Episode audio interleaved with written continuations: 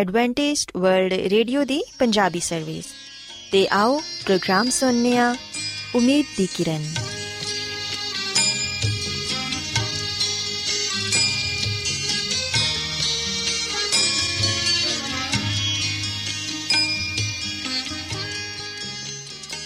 ਸਾਥਿਓ, ਮੈਂ ਤੁਹਾਡੀ ਮੇਜ਼ਬਾਨ ਫਰਸਲੀਮ ਪ੍ਰੋਗਰਾਮ ਉਮੀਦ ਦੀ ਕਿਰਨ ਦੇ ਨਾਲ ਤੁਹਾਡੀ ਖidmat 'ਚ ਹਾਜ਼ਰ ਹਾਂ ਸਾਡੀ ਪੂਰੀ ਟੀਮ ਵੱਲੋਂ ਪ੍ਰੋਗਰਾਮ ਸੁਣਨ ਵਾਲੇ ਸਾਰੇ ਸਾਥੀਆਂ ਨੂੰ ਸਾਡਾ ਮੁਹੱਬਤ ਤੇ ਖਲੂਸ ਭਰਾ ਸਲਾਮ ਕਬੂਲ ਹੋਏ ਸਾਥਿਓ ਉਮੀਦ ਕਰਨੀਆ ਕਿ ਤੁਸੀਂ ਸਾਰੇ ਖੁਦਾ ਤਾਲਾ ਦੇ ਫਜ਼ਲੋ ਕਰਮ ਨਾਲ ਖੈਰੀਅਤ ਨਾਲ ਹੋ ਤੇ ਅੱਜ ਦੇ ਪ੍ਰੋਗਰਾਮ ਦੀ ਤਫਸੀਲ ਕੁਝ ਇਸ ਤਰ੍ਹਾਂ ਹੈ ਕਿ ਪ੍ਰੋਗਰਾਮ ਦਾ ਆਗਾਜ਼ ਇੱਕ ਖੂਬਸੂਰਤ ਗੀਤ ਨਾਲ ਕੀਤਾ ਜਾਏਗਾ ਤੇ ਗੀਤ ਦੇ ਬਾਅਦ ਖੁਦਾ ਦੇ ਖਾਦਮ ਅਜ਼ਮਤ ਇਮਨੁਅਲ ਖੁਦਾਵੰਦ ਦੇ ਇਲਾਹੀ ਪਾਕਲਾਮ ਚੋਂ ਪੈਗਾਮ ਪੇਸ਼ ਕਰਨਗੇ ਇਸ ਤੋਂ ਇਲਾਵਾ ਸਾਥੀਓ ਪ੍ਰੋਗਰਾਮ ਦੇ ਆਖਿਰ 'ਚ ਇੱਕ ਹੋਰ ਖੂਬਸੂਰਤ ਗੀਤ ਤੁਹਾਡੀ ਖidmat 'ਚ ਪੇਸ਼ ਕੀਤਾ ਜਾਏਗਾ।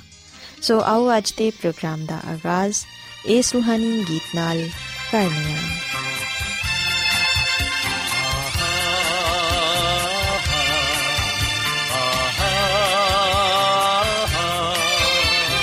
ਗੁੱਸੇ ਨਾਲ ਨਚੜ ਕੇ ਮੈਨੂੰ ਐ ਖੁਦਾ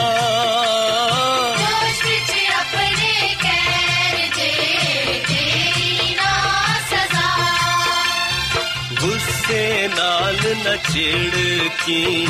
ਮੈਨੂੰ ਐ ਖੁਦਾ।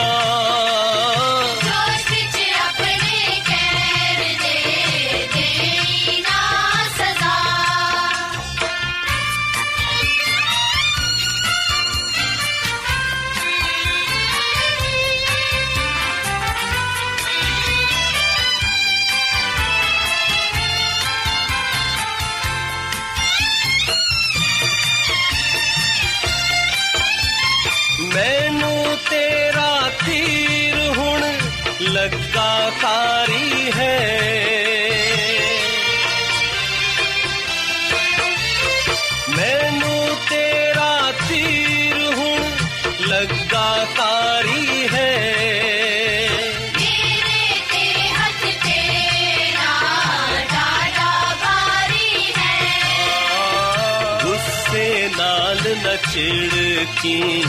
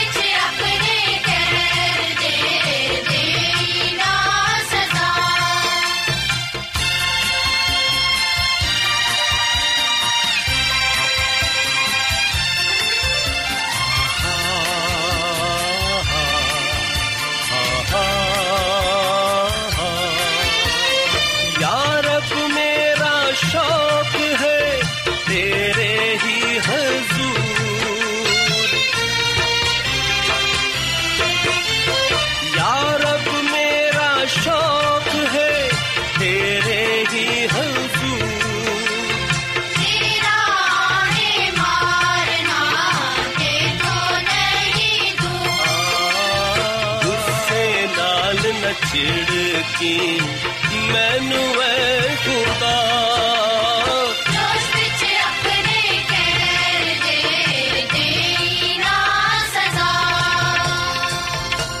ਰੋਜ਼ਾਨਾ ਐਡਵੈਂਟਿਸਟ ਵਰਲਡ ਵੇ ਰੇਡੀਓ 24 ਘੰਟੇ ਦਾ ਪ੍ਰੋਗਰਾਮ ਜਨੂਬੀ ਏਸ਼ੀਆ ਦੇ ਲਈ ਪੰਜਾਬੀ ਉਰਦੂ ਅੰਗਰੇਜ਼ੀ ਸਿੰਧੀ ਤੇ ਦੂਜੀਆਂ ਬਹੁਤ ਸਾਰੀਆਂ ਜ਼ੁਬਾਨਾਂ ਵਿੱਚ ਨਸ਼ਰ ਕਰਦਾ ਹੈ ਸਿਹਤ ਮਤਵਾਜ਼ਨ ਖੁਰਾਕ تعلیم ਖਾਨਦਾਨੀ ਜ਼ਿੰਦਗੀ ਤੇ ਬਾਈਬਲ ਮੁਕੱਦਸ ਨੂੰ ਸਮਝਣ ਦੇ ਲਈ ਐਡਵੈਂਟਿਸਟ ਵਰਲਡ ਰੇਡੀਓ ਜ਼ਰੂਰ ਸੁਨੋ ਸਾਡੀ ਪੰਜਾਬੀ ਸਰਵਿਸ ਦਾ ਪਤਾ ਲਿਖ ਲਵੋ incharge program Umeed di Kiran post box number 32 Lahore Pakistan Adventist world radio ਵੱਲੋਂ ਪ੍ਰੋਗਰਾਮ ਉਮੀਦ ਦੀ ਕਿਰਨ ਨਿਸ਼ਰ ਕੀਤਾ ਜਾ ਰਿਹਾ ਹੈ ਹੁਣ ਵੇਲਾ ਹੈ ਕਿ ਅਸੀਂ ਖੁਦਾ ਦੇ ਪਾਕ ਕਲਾਮ ਚੋਂ ਪੈਗਾਮ ਸੁਣੀਏ ਤੇ ਅੱਜ ਤੁਹਾਡੇ ਲਈ ਪੈਗਾਮ ਖੁਦਾ ਦੇ ਖਾਦਮ ਅਜ਼ਮਤ ਇਮਨੁਅਲ ਪੇਸ਼ ਕਰਨਗੇ।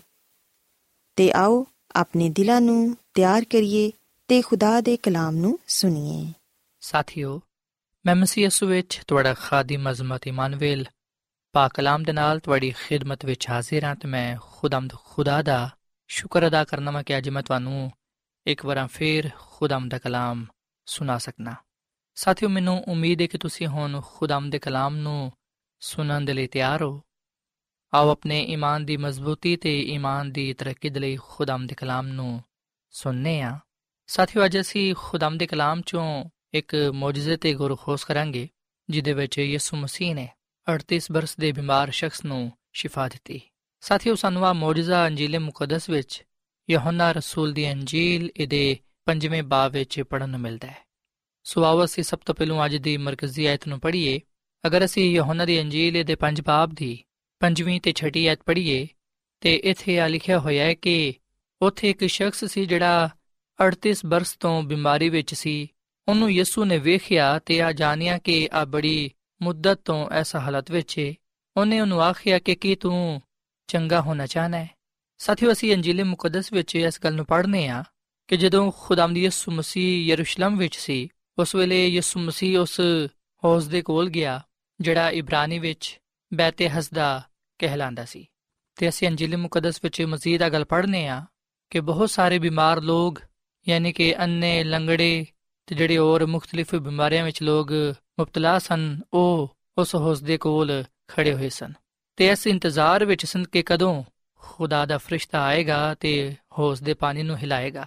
ਕਿਉਂਕਿ ਉਹਨਾਂ ਦਾ ਆ ਈਮਾਨ ਸੀ ਕਿ ਜਦੋਂ ਖੁਦਾ ਦਾ ਫਰਿਸ਼ਤਾ ਪਾਣੀ ਨੂੰ ਹਿਲਾਉਂਦਾ ਹੈ, ਅਗਰ ਉਸ ਵੇਲੇ ਬਿਮਾਰ ਸ਼ਖਸ ਉਹਦੇ ਵਿੱਚ ਉਤਰੇਗਾ ਤੇ ਉਹ ਆਪਣੀ ਬਿਮਾਰੀ ਤੋਂ ਸ਼ਿਫਾ ਪਾ ਲੇਗਾ ਸੋ ਬਿਮਾਰ ਲੋਕ ਇਸ ਇੰਤਜ਼ਾਰ ਵਿੱਚ ਸਨ ਕਿ ਖੁਦਾ ਦਾ ਫਰਿਸ਼ਤਾ ਆਵੇ ਤੇ ਉਹ ਹੌਜ਼ ਦੇ ਪਾਣੀ ਨੂੰ ਹਿਲਾਵੇ। ਸਾਥੀਓ, ਪਾਣੀ ਹਿਲਣ ਦੇ ਦੌਰਾਨ ਜਿਹੜਾ ਕੋਈ ਪਹਿਲਾ ਸ਼ਖਸ ਉਹਦੇ ਵਿੱਚ ਉਤਰਦਾ ਸੀ, ਸਿਰਫ ਉਹੀ ਸ਼ਿਫਾ ਪਾਉਂਦਾ ਸੀ। ਤੇ ਉੱਥੇ ਬਹੁਤ ਸਾਰੇ ਬਿਮਾਰ ਅੰਜਦੇ ਵੀ ਸਨ, ਜਿਹੜੇ ਕਿ ਕਿਸੇ ਨਾ ਕਿਸੇ ਵਜ੍ਹਾ ਤੋਂ ਰਹਿ ਜਾਂਦੇ ਸਨ। ਉਹਨਾਂ ਦੇ ਜਾਣ ਤੋਂ ਪਹਿਲਾਂ ਕੋਈ ਹੋਰ ਪਾਣੀ ਵਿੱਚ ਉਤਰ ਜਾਂਦਾ ਸੀ। ਹਰ ਕੋਈ ਇਸ ਕੋਸ਼ਿਸ਼ ਵਿੱਚ ਸੀ ਕਿ ਪਹਿਲਾਂ ਉਹ ਪਾਣੀ ਵਿੱਚ ਉਤਰੇ। ਸੋ ਬਹੁਤ ਸਾਰੇ ਬਿਮਾਰ ਲੋਕ ਪਾਣੀ ਵਿੱਚ ਨਾ ਉਤਰਨ ਦੀ ਵਜ੍ਹਾ ਤੋਂ ਮਾਇੂਸ ਹੋ ਜਾਂਦੇ। ਪਰ ਫਿਰ ਵੀ ਉਹ ਇਸ ਇੰਤਜ਼ਾਰ ਵਿੱਚ ਰਹਿੰਦੇ ਸਨ ਕਿ ਉਹਨਾਂ ਦੀ ਵਾਰੀ ਆਏ ਤੇ ਉਹ ਪਾਣੀ ਵਿੱਚ ਉਤਰਨ ਤੇ ਸ਼ਿਫਾ ਪਾਣ। ਤੇ ਸਾਥੀਓ, ਇੱਥੇ ਮੈਂ ਤੁਹਾਨੂੰ ਆ ਵੀ ਗੱਲ ਦੱਸਣਾ ਚਾਹਾਂਗਾ ਕਿ ਕਿਸੇ ਖਾਸ ਮੌਕੇ ਤੇ ਉਸ ਹੌਸ ਦਾ ਪਾਣੀ ਹਿਲਾਇਆ ਜਾਂਦਾ ਸੀ।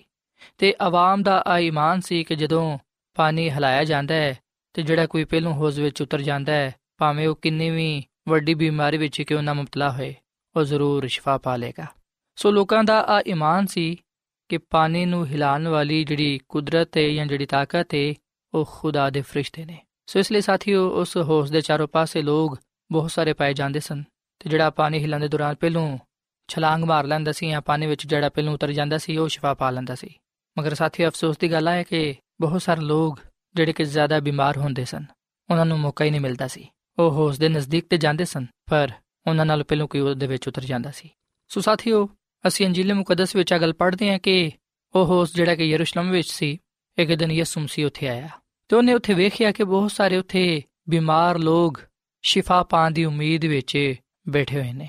ਸਾਥੀਓ, ਜਿੰਨੇ ਵੀ ਬਿਮਾਰ ਉੱਥੇ ਮੌਜੂਦ ਸਨ, ਉਹਨਾਂ ਬਿਮਾਰਾਂ ਚੋਂ ਇੱਕ ਇੰਜ ਦਾ ਵੀ ਬਿਮਾਰ ਸੀ ਜਿਹੜਾ ਕਿ ਬਹੁਤ ਜ਼ਿਆਦਾ ਤਕਲੀਫ ਵਿੱਚ ਸੀ, ਬਿਮਾਰੀ ਵਿੱਚ ਸੀ ਜਿਹੜਾ ਕਿ ਬਹੁਤ ਜ਼ਿਆਦਾ ਮੁਸੀਬਤ ਵਿੱਚ ਸੀ। ਤੇ ਆ ਸ਼ਖਸ ਮਫਲੂਜ ਸੀ, ਜਿਹੜਾ ਕਿ 38 ਸਾਲਾਂ ਤੋਂ ਬਿਮਾਰ ਸੀ।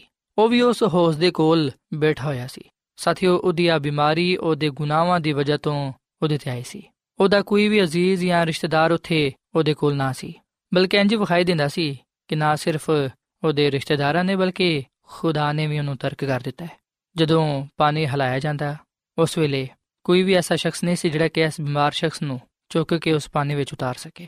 ਆ ਬਿਮਾਰ ਸ਼ਖਸ ਖੁਦ ਚੱਲ ਕੇ ਪਾਣੀ ਵਿੱਚ ਨਹੀਂ ਉਤਰ ਸਕਦਾ ਸੀ ਕਿਉਂਕਿ ਆ ਮਫਲੂਜ ਸੀ। ਪਰ ਸਾਥੀਓ ਐਸ ਉਮੀਦ ਵਿੱਚ ਜ਼ਿੰਦਗੀ ਗੁਜ਼ਾਰਦੇ ਸੀ ਕਿ ਕਿਸੇ ਵੇਲੇ ਕਿਸੇ ਨਾ ਕਿਸੇ ਵਕਤ ਉਹ ਕਿਸੇ ਨਾ ਕਿਸੇ ਤਰ੍ਹਾਂ ਇਸ ਪਾਣੀ ਵਿੱਚ ਉਤਰੇਗਾ ਤੇ ਸ਼ਿਫਾ ਪਾ ਲੇਗਾ ਸੋ ਉਹਨੂੰ ਜ਼ਿੰਦਗੀ ਦੀ ਉਮੀਦ ਹੈ ਸੀ।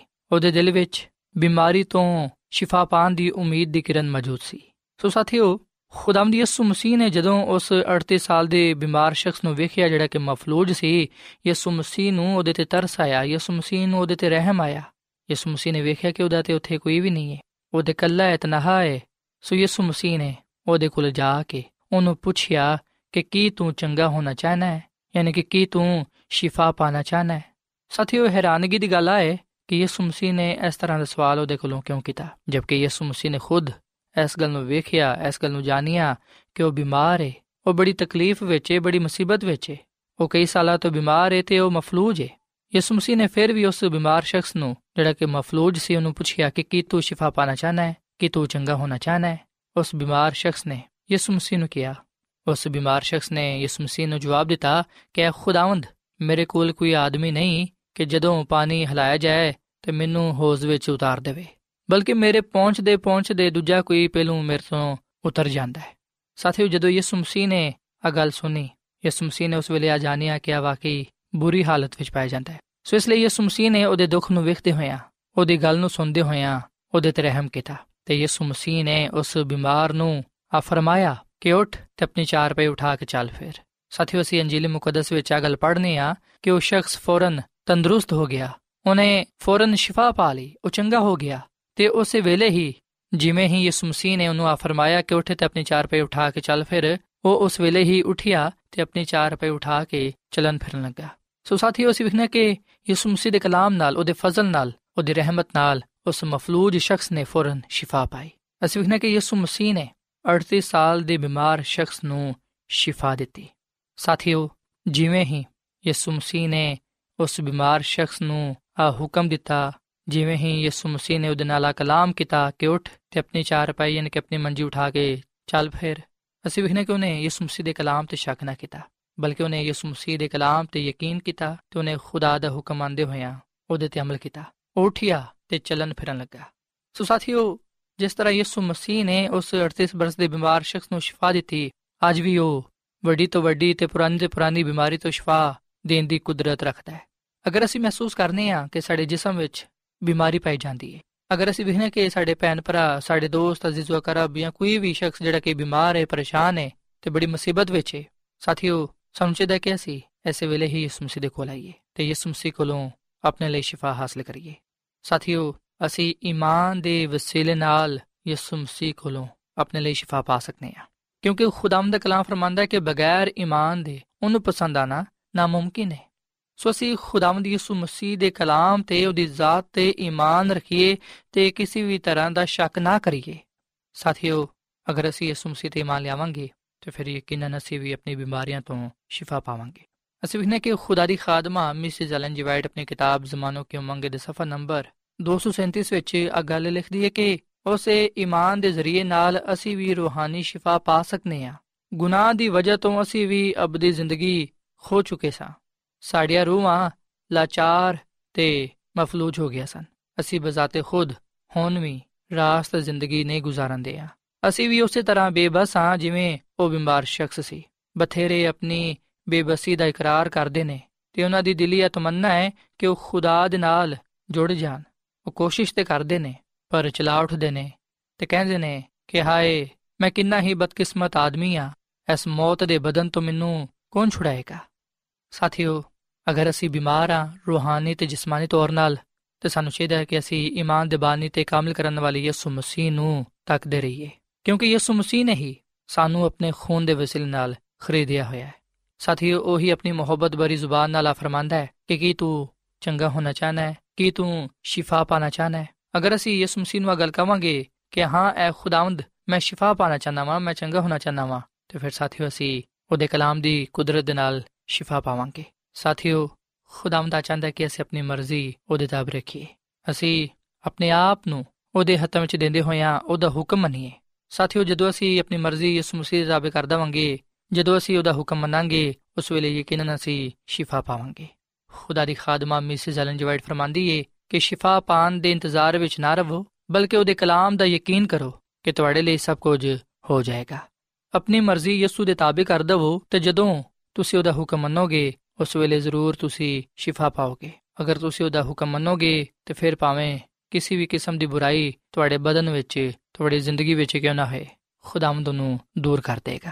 ਸੋ ਸਾਥੀਓ ਇਹ ਗੱਲ ਸੱਚ ਹੈ ਕਿ ਭਾਵੇਂ ਅਸੀਂ ਕਿੰਨੀ ਹੀ ਵੱਡੀ ਬਿਮਾਰੀ ਵਿੱਚ ਹੀ ਕਿਉਂ ਨਾ ਹੋਈਏ, ਭਾਵੇਂ ਸਾਡੀ ਬਿਮਾਰੀ ਕਿੰਨੀ ਹੀ ਪੁਰਾਣੀ ਹੀ ਕਿਉਂ ਨਾ ਹੋਏ, ਯਿਸੂ ਮਸੀਹ ਉਹ ਵਾਹਿਦ ਹਸਤੀ ਹੈ ਯਿਸੂ ਮਸੀਹ ਅਜ਼ੀਮ ਤਬੀਬ ਹੈ ਅਜ਼ੀਮ ਸ਼ਾਫੀ ਹੈ ਜਿਹੜਾ ਕਿ ਸਾਨੂੰ ਸਾਡੇ ਗੁਨਾਹਾਂ ਤੋਂ, ਸਾਡੀ ਬਿਮਾਰੀਆਂ ਤੋਂ ਸ਼ਿਫਾ ਦਿੰਦਾ ਹੈ ਸਾਥੀਓ, ਅਸੀਂ ਆਪਣੀ ਬਿਮਾਰੀਆਂ ਤੋਂ ਸ਼ਿਫਾ ਪਾ ਸਕਨੇ ਹਾਂ ਅਸੀਂ ਆਪਣੇ ਗੁਨਾਹਾਂ ਤੋਂ ਨਿਜਾਤ ਪਾ ਸਕਨੇ ਹਾਂ ਪਰ ਆ ਉਸ ਵੇਲੇ ਹੀ ਹੋਏਗਾ ਜਦੋਂ ਅਸੀਂ ਯਿਸੂ ਮਸੀਹ ਤੇ ਮੰਨ ਲਿਆਵਾਂਗੇ ਤੇ ਆਪਣੇ ਆਪ ਨੂੰ ਉਹਦੀ ਮਰਜ਼ੀ ਦੇ ਤਾਬੇ ਰੱਖ ਦਵਾਂਗੇ ਸਾਥੀਓ ਅਸੀਂ ਵੇਖਨੇ ਆ ਕਿ ਇਸ ਦੁਨੀਆਂ ਵਿੱਚ ਬਹੁਤ ਸਾਰੇ ਬਿਮਾਰ ਲੋਕ ਪਾਏ ਜਾਂਦੇ ਨੇ ਬਿਮਾਰੀ ਹਰ ਜਗ੍ਹਾ ਤੇ ਪਾਈ ਜਾਂਦੀ ਹੈ ਕਈ ਦਫਾ ਸਾਨੂੰ ਖੁਦ ਬਿਮਾਰੀਆਂ ਤੋਂ ਗੁਜ਼ਰਨਾ ਪੈਂਦਾ ਹੈ ਪਰ ਸਾਥੀਓ ਅਸੀਂ ਸੋਚੀਏ ਕਿ ਜਦੋਂ ਅਸੀਂ ਬਿਮਾਰ ਹੋਨੇ ਆ ਉਸ ਵੇਲੇ ਅਸੀਂ ਕਿਹਦੇ ਤੇ ਜ਼ਿਆਦਾ ਭਰੋਸਾ ਕਰਨੇ ਆ ਉਸ ਵੇਲੇ ਅਸੀਂ ਕਿਹਦੇ ਕੋਲ ਜਾਣਾ ਪਸੰਦ ਕਰਨੇ ਆ ਆਇਆ ਖੁਦਾ ਕੋਲ ਜਾਂ ਫਿਰ ਇਨਸਾਨਾਂ ਦੇ ਕੋਲ ਸਾਥੀਓ ਕਈ ਦਫਾ ਅਸੀਂ ਤਬੀਬਾਂ ਕੋਲ, ਡਾਕਟਰਾਂ ਦੇ ਕੋਲ, ਹਕੀਮਾਂ ਦੇ ਕੋਲ ਭਜਨੇ ਆ, ਬਿਮਾਰੀਆਂ ਤੋਂ ਸ਼ਿਫਾ ਪਾਉਣ ਦੇ ਲਈ। ਪਰ ਅਸੀਂ ਉਸ ਵੇਲੇ ਖੁਦਾ ਦੇ ਕੋਲ ਬੜਾ ਹੀ ਘੱਟ ਆਨੇ ਆ ਜਦੋਂ ਅਸੀਂ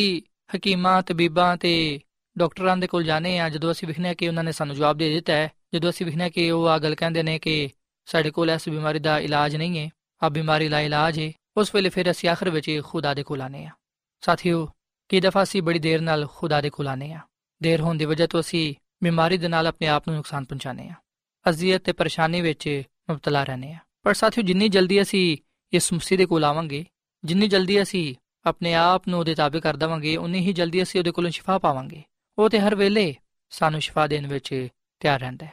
ਸੋ ਸਾਨੂੰ ਇਹ ਚਾਹੀਦਾ ਕਿ ਅਸੀਂ ਆਪਣੇ ਖਾਲਿਕ ਦੇ ਕੋਲ, ਆਪਣੇ ਖੁਦਾਵੰਦ ਦੇ ਕੋਲ ਆਈਏ ਤੇ ਉਹਦੇ ਕੋਲ ਆਪਣੀ ਬਿਮਾਰੀਆਂ ਦੇ ਲਈ, ਗੁਨਾਹਾਂ ਦੇ ਲਈ ਸ਼ਿਫਾ ਮੰਗੀਏ।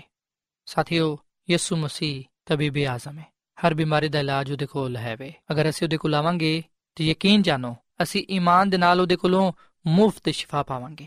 ਇਸ ਬਿਮਾਰ ਸ਼ਖਸ ਨੇ, ਜਿਨੇ ਯਿਸੂ ਮਸੀਹ ਕੋਲੋਂ ਸ਼ਿਫਾ ਪਾ ਲਈ ਸੀ, ਉਹਨੇ ਆਪਣੀ ਬਿਮਾਰੀ ਤੇ ਬਹੁਤ ਸਾਰੇ ਰੁਪਏ ਪੈਸਾ ਖਰਚ ਕਰ ਦਿੱਤਾ ਸੀ, ਪਰ ਉਹਨੂੰ ਕੁਝ ਫਾਇਦਾ ਹਾਸਲ ਨਾ ਹੋਇਆ, ਬਲਕਿ ਹਰ ਸ਼ਖਸ ਨੇ ਉਹਨੂੰ ਕਿਹਾ ਕਿ ਤੇਰੀ ਬਿਮਾਰੀ ਦਾ ਇਲਾਜ ਹੈ ਜਦੋਂ ਉਹ ਯਰੂਸ਼ਲਮ ਵਿੱਚ ਆਇਆ, ਉਸ ਹੌਸ ਦੇ ਕੋਲ ਪਹੁੰਚਾਇਆ ਗਿਆ, ਜਿਹਦੇ ਤੇ ਸਾਰਿਆਂ ਦੀ ਉਮੀਦ ਸੀ ਕਿ ਜਿਹੜਾ ਕੋਈ ਉਸ ਪਾਣੀ ਵਿੱਚ ਉਤਰੇਗਾ, ਉਹ ਸ਼ਿਫਾ ਪਾ ਲੇਗਾ, ਅਸੀਂ ਵੇਖਣਾ ਕਿ ਇਸ ਬਿਮਾਰ ਸ਼ਖਸ ਨੇ ਵੀ ਸ਼ਿਫਾ ਪਾਣ ਦੀ ਉਮੀਦ ਆਪਣੇ ਦਿਲ ਵਿੱਚ ਰੱਖੀ। ਪਰ ਸਾਥੀਓ ਜਦੋਂ ਯਿਸੂ ਮਸੀਹ ਦੇ ਕੋਲ ਆਇਆ, ਯਿਸੂ ਮਸੀਹ ਨੂੰ ਜਦੋਂ ਇਹਨੇ ਆਪਣਾ ਹਾਲ ਅਹਿਵਾਲ ਦੱਸਿਆ, ਯਿਸੂ ਮਸੀਹ ਨੇ ਇਹਦੇ ਤੇ ਰਹਿਮ ਕੀਤਾ ਤੇ ਇਹਨੂੰ ਸ਼ਿਫਾ ਬਖਸ਼ੀ। ਸਾਥੀਓ, ਯਿਸੂ ਮਸੀਹ ਤੇ ਹਰ ਵੇਲੇ ਇਸ ਇੰਤਜ਼ਾਰ ਵਿੱਚ ਰਹਿੰਦਾ ਹੈ ਕਿ ਅਸੀਂ ਆਪਣੇ ਦੁੱਖ ਤੇ ਮੁਸੀਬਤ ਉਹਦੇ ਅੱਗੇ ਰੱਖੀਏ, ਉਹਨੂੰ ਆਪਣਾ ਹਾਲ ਅਹਿਵਾਲ ਦੱਸੀਏ, ਆਪਣੇ ਦਿਲ ਦੀਆਂ ਗੱਲਾਂ ਉਹਦੇ ਸਾਹਮਣੇ ਰੱਖੀਏ ਤਾਂ ਕਿ ਖੁਦਾਵੰਦ ਸਾਡੀ ਦੁਆ ਨੂੰ ਸੁਣੇ ਤੇ ਉਹਦਾ ਜਵਾਬ ਦੇਵੇ ਤੇ ਸਾਨੂੰ ਬਰਕਤ ਬਖਸ਼ੇ। ਸਾਥੀਓ, ਜਿਵੇਂ ਉਸ ਸ਼ਖਸ ਨੇ ਆਪਣੀ ਬਿਮਾਰੀ ਤੋਂ ਫੌਰਨ ਸ਼ਿਫਾ ਪਾ ਲਈ ਅੱਜ ਅਸੀਂ ਵੀ ਆਪਣੀ ਬਿਮਾਰੀਆਂ ਤੋਂ ਫੌਰਨ ਸ਼ਿਫਾ ਪਾ ਸਕਨੇ ਆ। ਪਰ ਉਸ ਵੇਲੇ ਹੀ ਹੋਏਗਾ ਜਦੋਂ ਅਸੀਂ ਆਪਣੀ ਮਰਜ਼ੀ ਯਿਸੂ ਮਸੀਹ ਦੇ ਤਾਬੇ ਕਰ ਦਵਾਂਗੇ, ਜਦੋਂ ਅਸੀਂ ਉਹਦਾ ਹੁਕਮ ਮੰਨਾਂਗੇ, ਉਸ ਵੇਲੇ ਅਸੀਂ ਉਹਦੇ ਕੋਲੋਂ ਆਪਣੇ ਲਈ ਸ਼ਿਫਾ ਪਾ ਲਵਾਂਗੇ।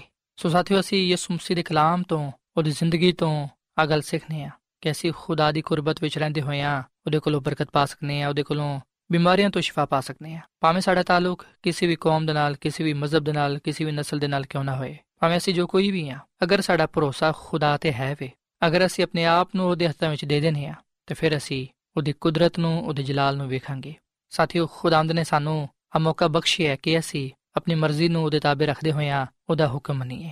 ਉਹਦੇ ਕਲਾਮ ਤੇ ਭਰੋਸਾ ਰੱਖੀਏ, ਉਹਦੇ ਤੇ ਈਮਾਨ ਲਿਆਈਏ, ਤਾਂ ਕਿ ਅਸੀਂ ਬਿਮਾਰੀਆਂ ਤੋਂ ਸ਼ਿਫਾ ਪਾਉਂਦੇ ਹੋਇਆਂ ਨਵੀਂ ਜ਼ਿੰਦਗੀ ਨੂੰ ਹਾਸਲ ਕਰਨ ਵਾਲੇ ਬਣੀਏ। ਸਾਥੀਓ ਗੱਲ ਯਾਦ ਰੱਖੋ ਕਿ ਉਹ ਸਾਰੇ ਲੋਕ ਜਿਹੜੇ ਆਪਣੀ ਹਕਮਤ ਤੇ, ਆਪਣੀ ਤਾਕਤ ਤੇ, ਆਪਣੀ ਦੌਲਤ ਤੇ ਭਰੋਸਾ ਕਰਦੇ ਨੇ ਉਹ ਨਾ ਸਿਰਫ ਖੁਦਾ ਤੋਂ ਜੁਦਾ ਹੋ ਜਾਂਦੇ ਨੇ, ਬਲਕਿ ਉਹ ਅਬਲੀਸ ਦੀ ਕੈਦ ਵਿੱਚ ਚਲੇ ਜਾਂਦੇ ਨੇ। ਅਬਲੀਸ ਉਹਨਾਂ ਤੇ ਕਬਜ਼ਾ ਕਰ ਲੈਂਦਾ ਹੈ ਤੇ ਫਿਰ ਉਹ ਉਹਨਾਂ ਨੂੰ ਅਜ਼ਿਅਤ ਪਹੁੰਚਾਉਂਦਾ ਹੈ, ਉਹਨਾਂ ਨੂੰ ਬਰਬਾਦ ਕਰ ਦਿੰਦਾ ਹੈ।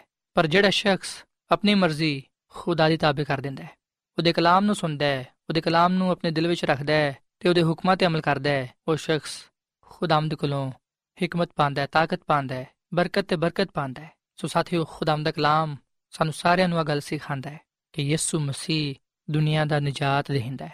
ਉਹ ਇਸ ਲਈ ਇਸ ਦੁਨੀਆਂ ਵਿੱਚ ਆਇਆ ਕਿ ਅਸੀਂ ਜ਼ਿੰਦਗੀ ਪਾਈਏ ਤੇ ਕਸਰਤ ਦੀ ਜ਼ਿੰਦਗੀ ਪਾਈਏ। ਸਾਥੀਓ, ਯਿਸੂ ਮਸੀਹ ਇਸ ਦੁਨੀਆਂ ਵਿੱਚ ਅਦਾਲਤ ਕਰਨ ਦੇ ਲਈ ਨਹੀਂ, ਬਲਕਿ ਨਜਾਤ ਦੇਣ ਦੇ ਲਈ ਇਸ ਦੁਨੀਆਂ ਵਿੱਚ ਆਇਆ। ਯਹੋਨਾ ਦੀ ਅੰਜੀਲ ਦੇ ਤੀਜੇ ਬਾਬ ਦੀ 16ਵੀਂ ਤੇ 17ਵੀਂ ਆਇਤ ਵਿੱਚ ਆ ਲਿਖਿਆ ਹੋਇਆ ਹੈ ਕਿ ਕਿਉਂਕਿ ਖੁਦਾ ਨੇ ਦੁਨੀਆ ਦੇ ਨਾਲ ਇੰਜ ਦੀ ਮੁਹੱਬਤ ਰੱਖੀ ਕਿ ਉਹਨੇ ਆਪਣਾ ਇਕਲੌਤਾ ਬੇਟਾ ਬਖਸ਼ ਦਿੱਤਾ, ਤਾਂ ਕਿ ਜਿਹੜਾ ਕੋਈ ਉਹਦੇ ਤੇ ਈਮਾਨ ਲਿਆਏ, ਹਲਾਕ ਨਾ ਹੋਏ, ਬਲਕਿ ਹਮੇਸ਼ਾ ਦੀ ਜ਼ਿੰਦਗੀ ਪਾਏ ਕਿਉਂਕਿ ਖੁਦਾ ਨੇ ਬੇਟੇ ਨੂੰ ਦੁਨੀਆ ਵਿੱਚ ਇਸ ਲਈ ਨਹੀਂ ਕਲਿਆ ਕਿ ਦੁਨੀਆ ਤੇ ਸਜ਼ਾ ਦਾ ਹੁਕਮ ਕਰੇ, ਬਲਕਿ ਇਸ ਲਈ ਕਿ ਦੁਨੀਆ ਉਹਦੇ ਵਸੀਲੇ ਤੋਂ ਨਿਜਾਤ ਪਾਏ। ਸੋ ਸਾਥੀਓ ਆ ਕਲਾਮ ਅੱਜ ਮੇਰੇ ਲਈ ਤੇ ਤੁਹਾਡੇ ਲਈ ਹੈ ਸੋ ਆਓ, ਅੱਜ ਅਸੀਂ ਸਾਰੇ ਆਪਣੇ ਆਪ ਨੂੰ ਮਸੀਹ ਦੇ ਕਦਮਾਂ ਵਿੱਚ ਰੱਖੀਏ। ਅਸੀਂ ਆਪਣੇ ਗੁਨਾਹਾਂ ਤੋਂ ਤੇ ਆਪਣੀ ਬਿਮਾਰੀਆਂ ਤੋਂ ਸ਼ਿਫਾ ਪਾਣ ਦੇ ਇੰਤਜ਼ਾਰ ਵਿੱਚ ਨਾ ਰਹੀਏ, ਬਲਕਿ ਅਸੀਂ ਅੱਜ ਹੀ ਇਸ ਵੇਲੇ ਹੀ ਆਪਣੇ ਆਪ ਨੂੰ ਮਸੀਹ ਦੇ ਤਾਬੇ ਕਰ ਦਈਏ, ਆਪਣੇ ਖਿਆਲਾਤ ਨੂੰ, ਆਪਣੀਆਂ ਸੋਚਾਂ ਨੂੰ ਆਪਣੇ ਕੰਮਾਂ ਨੂੰ, ਆਪਣੀ ਮਰਜ਼ੀ ਨੂੰ ਮਸੀਹ ਦੇ ਤਾਬੇ ਕਰ ਦਈਏ ਤੇ ਉਹਦੇ ਕਲਾਮ ਨੂੰ ਆਪਣੀਆਂ ਜ਼ਿੰਦਗੀਆਂ ਵਿੱਚ ਜਗ੍ਹਾ ਦਈਏ। ਅਸੀਂ ਯਿਸੂ ਮਸੀਹ ਤੇ ਮੰਨ ਲਈਏ ਤੇ ਉਹਦੇ ਹੁਕਮਾਂ ਤੇ ਅਮਲ ਕਰੀਏ ਤਾਂ ਕਿ ਅਸੀਂ ਫੌਰਨ ਆਪਣੇ ਗੁਨਾਹਾਂ ਤੋਂ, ਆਪਣੀ ਬਿਮਾਰੀਆਂ ਤੋਂ ਉਹਦੇ ਕੋਲੋਂ ਸ਼ਿਫਾ ਪਾਈਏ। ਸਾਥੀਓ ਖੁਦਾਮ ਦਾ ਕਲਾਮ ਇਸ ਗੱਲ ਦਾ ਐਲਾਨ ਕਰਦਾ ਹੈ ਤੇ ਇਸ ਗੱਲ ਦਾ ਦਾਵਾ ਕਰਦਾ ਹੈ ਤੇ ਇਸ ਗੱਲ ਦਾ ਵਾਅਦਾ ਕਰਦਾ ਹੈ ਕਿ ਜਿਹੜਾ ਕੋਈ ਵੀ ਯਿਸੂ ਮਸੀਹ ਤੇ ਇਮਾਨ ਲਿਆਏਗਾ, ਉਹ ਉਹਦੇ ਵਿੱਚ ਹਮੇਸ਼ਾ ਦੀ ਜ਼ਿੰਦਗੀ ਪਾਏਗਾ। ਸੋ ਇਸ ਕਲਾਮ ਦੇ ਨਾਲ ਸਾਥੀਓ, ਅੱਜ ਮੈਂ ਤੁਹਾਡੇ ਅੱਗੇ ਅਪੀਲ ਕਰਨਾ ਕਿ ਤੁਸੀਂ ਯਿਸੂ ਮਸੀਹ ਤੇ ਇਮਾਨ ਲਿਆਓ, ਆਪਣੀ ਮਰਜ਼ੀ ਯਿਸੂ ਮਸੀਹ ਦੇ ਤਾਬੇ ਕਰ ਦਵੋ, ਉਹਦੇ ਕਲਾਮ ਨੂੰ ਆਪਣੇ ਦਿਲਾਂ ਵਿੱਚ ਰੱਖੋ, ਉਹਦਾ ਹੁਕਮ ਮੰਨੋ, ਤਾਂ ਕਿ ਤੁਸੀਂ ਆਪਣੀ ਬਿਮਾਰੀਆਂ ਤੋਂ, ਆਪਣੇ ਗੁਨਾਹਾਂ ਤੋਂ ਸ਼ਿਫਾ ਪਾਓ।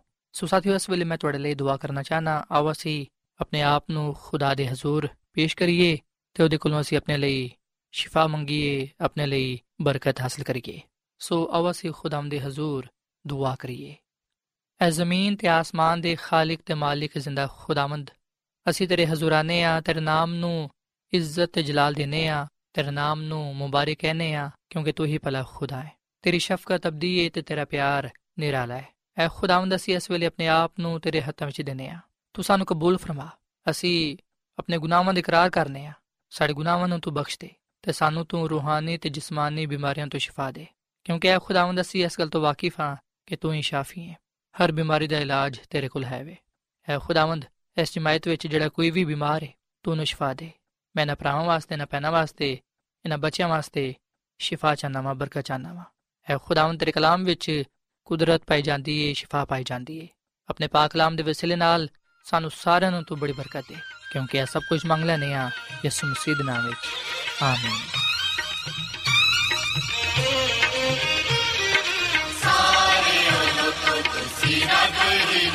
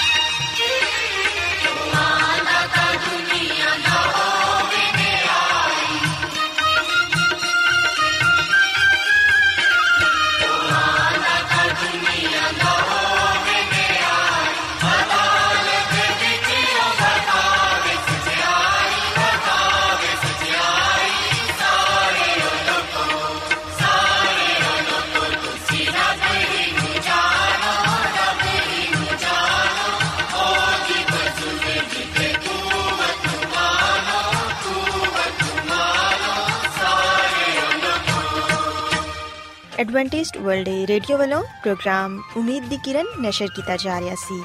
ਉਮੀਦ ਕਰਨੀਆ ਕਿ ਅੱਜ ਦਾ ਪ੍ਰੋਗਰਾਮ ਤੁਹਾਨੂੰ ਪਸੰਦ ਆਇਆ ਹੋਵੇਗਾ। ਸਾਥੀਓ, ਅਸੀਂ ਚਾਹੁੰਦੇ ਹਾਂ ਕਿ ਤੁਸੀਂ ਸਾਨੂੰ ਆਪਣੇ ਖੱਤਾ ਤੇ ਈਮੇਲਸ ਦੇ ਜ਼ਰੀਏ ਪ੍ਰੋਗਰਾਮ ਨੂੰ ਬਿਹਤਰ ਬਣਾਉਣ ਦੇ ਲਈ ਮਫੀਦ مشਵਰੇ ਦਿਓ ਤੇ ਆਪਣੇ ਹੋਰ ਸਾਥੀਆਂ ਨੂੰ ਵੀ ਪ੍ਰੋਗਰਾਮ ਦੇ ਬਾਰੇ ਦੱਸੋ। ਖਤ ਲਿਖਣ ਦੇ ਲਈ ਤੁਸੀਂ ਸਾਡਾ ਪਤਾ ਨੋਟ ਕਰ ਲਵੋ। Incharge program Umeed di Kiran post box number 32 Lahore Pakistan ਪਤਾ ਇੱਕ ਵਾਰੀ ਫਿਰ ਸੁਣ ਲਓ incharge program Umeed di Kiran post box number 32 Lahore Pakistan ਸਾਥਿਓ ਤੁਸੀਂ ਸਾਡਾ ਪ੍ਰੋਗਰਾਮ ਇੰਟਰਨੈਟ ਤੇ ਵੀ ਸੁਣ ਸਕਦੇ ਹੋ ਸਾਡੀ ਵੈਬਸਾਈਟ ਹੈ www.awr.org ਸਾਥਿਓ ਕੱਲ ਇਸੇ ਵੇਲੇ ਤੇ ਇਸੇ ਫ੍ਰੀਕੁਐਂਸੀ ਤੇ ਫਿਰ ਤੁਹਾਡੇ ਨਾਲ ਮੁਲਾਕਾਤ ਹੋਏਗੀ। ਹੁਣ ਆਪਣੀ ਮੇਜ਼ਬਾਨ ਫਰਾਜ਼ ਸਲੀਮ ਨੂੰ ਇਜਾਜ਼ਤ ਦਿਓ। ਰੱਬ ਰੱਖੇ